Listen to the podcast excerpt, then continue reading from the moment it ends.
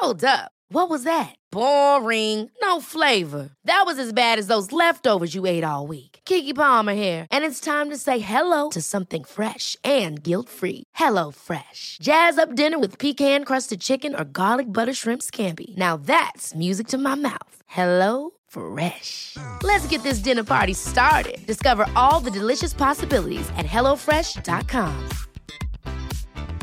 Hiring for your small business? If you're not looking for professionals on LinkedIn, you're looking in the wrong place. That's like looking for your car keys in a fish tank. LinkedIn helps you hire professionals you can't find anywhere else, even those who aren't actively searching for a new job but might be open to the perfect role. In a given month, over 70% of LinkedIn users don't even visit other leading job sites. So start looking in the right place. With LinkedIn, you can hire professionals like a professional. Post your free job on linkedin.com slash people today.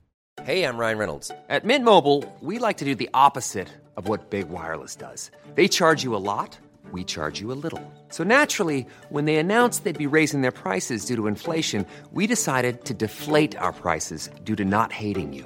That's right. We're cutting the price of Mint Unlimited from $30 a month to just $15 a month. Give it a try at mintmobile.com slash switch. $45 upfront for three months plus taxes and fees. Promote for new customers for limited time. Unlimited more than 40 gigabytes per month. Slows. Full terms at mintmobile.com.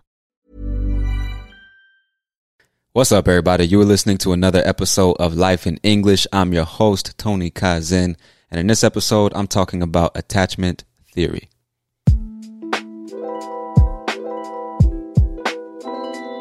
The Life in English podcast is designed to teach you the real American English that you won't learn in school, and it's made possible by our VIP community. By becoming a VIP member of the Life in English community, you'll get access to our private conversation group, bonus podcast episodes, interactive transcripts, and vocabulary and grammar guides. If you'd like to join the community, you can visit lifeinenglish.net slash VIP. Many of us have a deep desire to have stable, fulfilling relationships, but the sad reality is that most relationships are full of problems and misunderstandings. Maybe you've noticed repeating patterns in your romantic relationships. Maybe you've noticed that you keep ending up in the same situations even with different people, or perhaps you keep attracting the same type of person. Maybe you found yourself wondering, why is it so hard to cultivate and maintain a healthy, fulfilling relationship? Well, the bad news is that there isn't really a black and white answer to that question. However, the good news is that a psychologist named John Bowlby and his theory of attachment have helped us to understand that almost all of the challenges of relationships start when we're children, and they're directly connected to the quality of maternal care that we received growing up. But before I tell you about the attachment theory, let me tell you a little bit about John Bowlby. John Bowlby was born in 1907 to an upper middle class family in London, England. His parents, like many other upper class parents at the time, believed that too much parental affection and attention would spoil a child, so they typically only spent about an hour with them each day. Bowlby and his five siblings were in fact raised by a nanny named Minnie, who acted as their mother figure and primary caregiver. Unfortunately, when John was almost four, Minnie ended up leaving the family. John would later describe the loss of his nanny as tragic as losing his actual mother. At the age of seven, Bowlby was sent off to a boarding school, which was common for boys of his social status at the time. John described the experience as a terrible and traumatic time for him. He was even quoted saying that he wouldn't send a dog away to boarding school at age seven. These experiences had a major influence on the man he became and the path his life took. Bowlby went on to study medicine, but after just two years decided that psychology was what truly interested him. He began to work with maladjusted and delinquent children, which piqued his interest in developmental psychology. In 1951, while working as a consultant to the World Health Organization, John Bowlby wrote a report titled Maternal Care and Mental Health. In the report, he argued that lots of affection and attention don't spoil a child. In fact, these things are as necessary for the development of a child's personality as vitamin D is for the development of bones. He wrote, The infant and the young child should experience a warm, intimate, and continuous relationship with his mother in which both find satisfaction and enjoyment. In his book, Separation Anxiety, published in 1959, Bowlby talks about what happens when a child doesn't receive enough of this kind of parental care and his observations of the behavior of children who had been separated from their parents. If the parents aren't available and attentive enough, or if the child is separated from their parents for too long, They still want their parents' love, attention, and interest, but they feel that anything good could disappear at any moment. They need lots of reassurance from their parents, and if they don't get it, they get upset. They become emotionally unstable. They're filled with hope, and then despair, and then hope again. The child feels that they cannot depend on their primary caregiver to be there when they need them most. This is the pattern of what Bowlby called anxious attachment. But separation or lack of attention from the parents may lead to another kind of problem. If a child is neglected or abused by the caregiver, or even punished for relying on their caregiver, it's possible that the child could feel so alone and helpless that they become what Bowlby called detached. They enter their own little world to protect themselves from everyone and everything around them, and they become cold and distant. They see things like love, affection, tenderness, and closeness as dangerous. Even if they're desperate for a hug or some reassuring words, their fear of being vulnerable outweighs their desire for affection. This is what Bowlby called avoidant attachment. Another possibility is that the child's primary caregiver is emotionally inconsistent and unpredictable. And this creates a major problem because the caregiver becomes both a source of comfort and fear. When in the presence of their caregiver, the child feels afraid and wants to flee to safety, but their protector is the very person that scares them. The child constantly feels confused by his or her instinctive desires to feel loved and to protect his or herself. This results in a display of confusing behavior. The child may seem disoriented or dazed or mentally absent at times. They may avoid or resist their parents. They may avoid all social interaction in order to protect themselves from the same fear they feel when interacting with their parents. This pattern of behavior is what eventually became known as disorganized attachment. And the final possibility is that the child's primary caregiver is both emotionally and physically available to them. By fulfilling their child's needs, being close and nurturing, and also allowing their child to explore the world, the parents instill a sense of self confidence and trust in the child. The child knows that they're safe to do their own thing, and at the same time, they'll always have a safe place to return and seek reassurance if something goes wrong.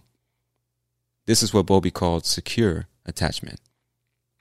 The main focus of Bowlby's research was on what happens to a child if there are too many difficulties in forming secure attachments.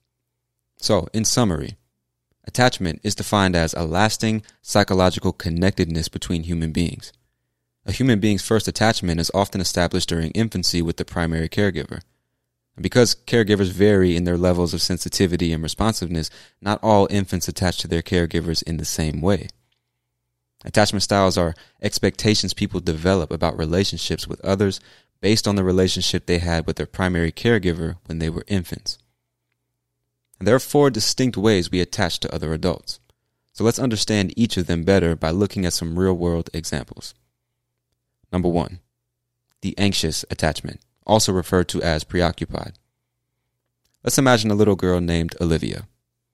Olivia's parents were loving, supportive people, and they were always there for her. But when Olivia was three years old, her parents got divorced. Olivia stayed with her mother, who had to work two jobs just to make ends meet and keep a roof over their heads. She had to work day and night and had little time to attend to her daughter's needs. Olivia had a really hard time coping with this new lack of love and attention. She felt that her mother started to act unpredictably and she became anxious about their relationship. This anxiety led Olivia to become very clingy. To get her mother's attention, she had to raise her emotional state and make a scene. She would scream and cry until she got a reaction out of her mother. When Olivia's mother would finally react in a more predictable way and give her the attention she wanted, Olivia would become ambivalent and she wouldn't show her true feelings. Now, as an adult, Olivia has formed a habit of romanticizing love and connection. It's easier for her to form a fantasy bond with someone instead of something based on reality. She's often attracted to people she feels she can save or people that can save her. She tends to think very highly of others, but she struggles with insecurities, a low self esteem, and establishing a strong sense of self. Olivia is afraid of, and in some cases, incapable of being alone.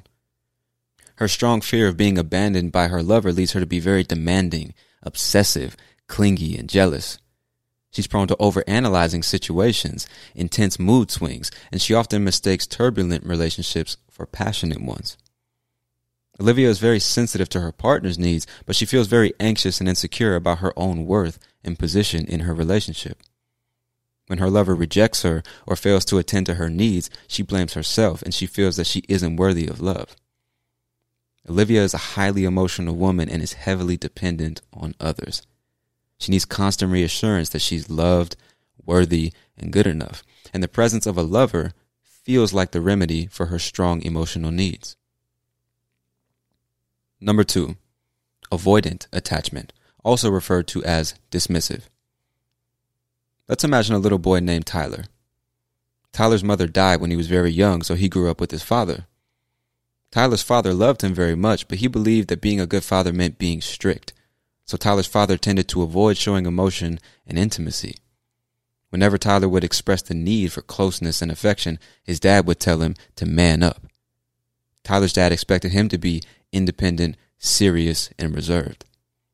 If Tyler showed too much emotion or he was too loud, his dad got angry and sometimes punitive. This scared Tyler. He learned that to avoid fear, he must avoid showing his feelings and expressing himself. Now, as an adult, Tyler is emotionally distant in his relationships. He's easygoing and fun to be around, but all of his social interactions and connections remain on a surface level. Tyler comes across as self sufficient and independent. He doesn't rely on others for reassurance or emotional support. He feels he's in control. Although space is essential for two people to breathe and be themselves in any relationship, Tyler tends to seek space more frequently in order to avoid being vulnerable with his partner. If things in his relationship start to get serious, he closes himself off. He starts looking for a reason to end the relationship. He might start getting annoyed by his partner's behavior, habits, or even physical appearance. And this only makes it easier to distance himself from his partner and focus on other things. If at any point his partner threatens to leave him, he has the ability to shut down and pretend that he doesn't care. However, that extreme independence is an illusion. Tyler desperately wants to feel love affection and connection just like everyone else, but he refuses to open himself up because it's just too scary. Number three, disorganized attachment, also referred to as fearful avoidant. Let's imagine a girl named Lisa. Both of Lisa's parents were overworked and always stressed. Her father had a narcissistic personality and her mother had bipolar depression. They were emotionally inconsistent, extremely aggressive, and sometimes even abusive. This caused Lisa to become afraid of the very people that were supposed to protect her. This problem completely disorganized her ideas about love and safety. She never knew what to expect from her parents, so she was always anxious and afraid around them. She didn't know how to behave or interact with anybody. So she learned to avoid social interactions altogether in order to avoid feeling that anxiety and fear. Now, as an adult, she experiences a problematic mixture of both anxious and avoidant attachment styles. Lisa lacks a coherent approach to forming relationships. She has a strong fear that the people closest to her are going to hurt her. She fears intimacy and avoids proximity even though she desperately wants it in her life.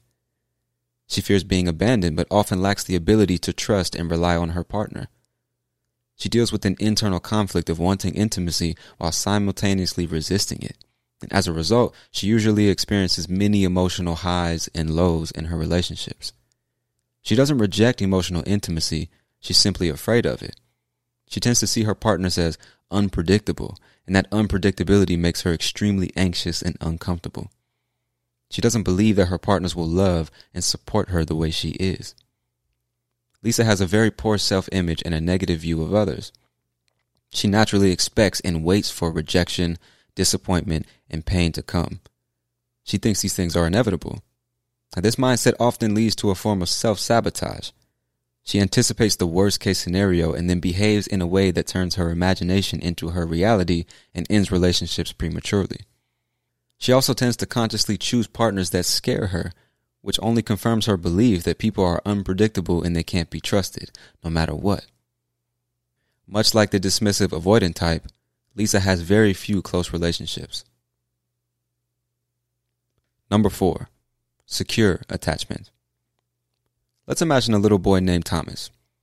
Thomas grew up in a loving family with his mom and dad, his two sisters, and his little brother.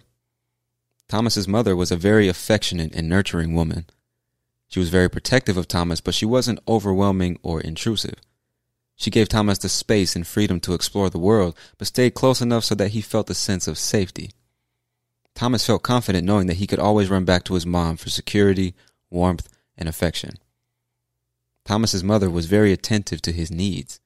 She fed him when he was hungry and rocked him to sleep when he was tired, and she was there to comfort, soothe, and reassure him when he was in distress. This taught Thomas that he would never be ignored in his time of need. Thomas's mother routinely expressed her joy and satisfaction with who he was. She made a point to recognize and mention all of the positive qualities he possessed, but she never tried to make him feel as if he were perfect, and whenever she would criticize him, she would do it constructively. This made Thomas feel valued and gave him a healthy self esteem. Above all, Thomas's mother wasn't just loving and supportive, she was also consistent. Thomas was able to develop great trust in his mother because she showed him that she would always be there for him, no matter what. Now, as an adult, Thomas is a confident and optimistic man. He's grounded and goal oriented. He's able to regulate his emotions and feelings in a relationship, and he has no problem opening up to and trusting others. He's aware of his emotional needs and isn't afraid to experience or express them to his partner. Thomas is level headed and doesn't feel the need to exaggerate or go to extremes when expressing himself. He's capable of and tries to build and maintain long lasting relationships, and at the same time, he has no problem being alone. Thomas neither demands intimacy and affection nor rejects them. He's a very understanding man and he gives his partner the benefit of the doubt when interpreting their behavior. If there's a problem, he finds a way to work it out. If his lover is feeling sad or confused or just being annoying, he doesn't overreact. And at moments when his partner is unavailable, he can take care of himself. Thomas's childhood wasn't perfect, but he looks back on it fondly. By being raised in a healthy environment with loving, supportive, and consistent parents, Thomas learned to appreciate the good and to understand and move on from the bad. So tell me, which one of these people sounds like you? By diving deeper into your past or that of your partner, you can begin to understand and appreciate the fact that the motives for your behavior aren't always what they seem, and that although it might be difficult, there is a way to cultivate and maintain healthier, happier, more fulfilling relationships. This is Life in English. I'm your host, Tony Kaizen, and I'll talk to you later. Peace.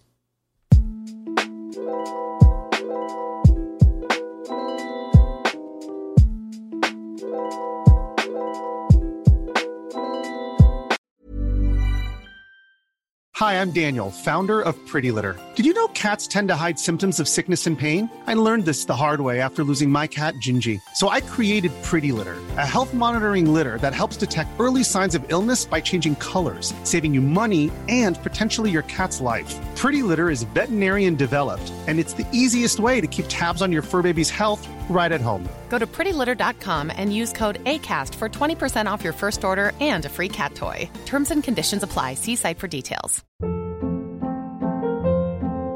Hold up. What was that? Boring. No flavor. That was as bad as those leftovers you ate all week. Keke Palmer here, and it's time to say hello to something fresh and guilt-free. Hello Fresh. Jazz up dinner with pecan-crusted chicken or garlic butter shrimp scampi. Now that's music to my mouth. Hello Fresh. Let's get this dinner party started. Discover all the delicious possibilities at hellofresh.com. Hi, I'm Daniel, founder of Pretty Litter. Did you know cats tend to hide symptoms of sickness and pain? I learned this the hard way after losing my cat, Gingy. So I created Pretty Litter, a health monitoring litter that helps detect early signs of illness by changing colors, saving you money and potentially your cat's life. Pretty Litter is veterinarian developed, and it's the easiest way to keep tabs on your fur baby's health right at home. Go to prettylitter.com and use code ACAST for 20% off your first order and a free cat toy. Terms and conditions apply. See site for details.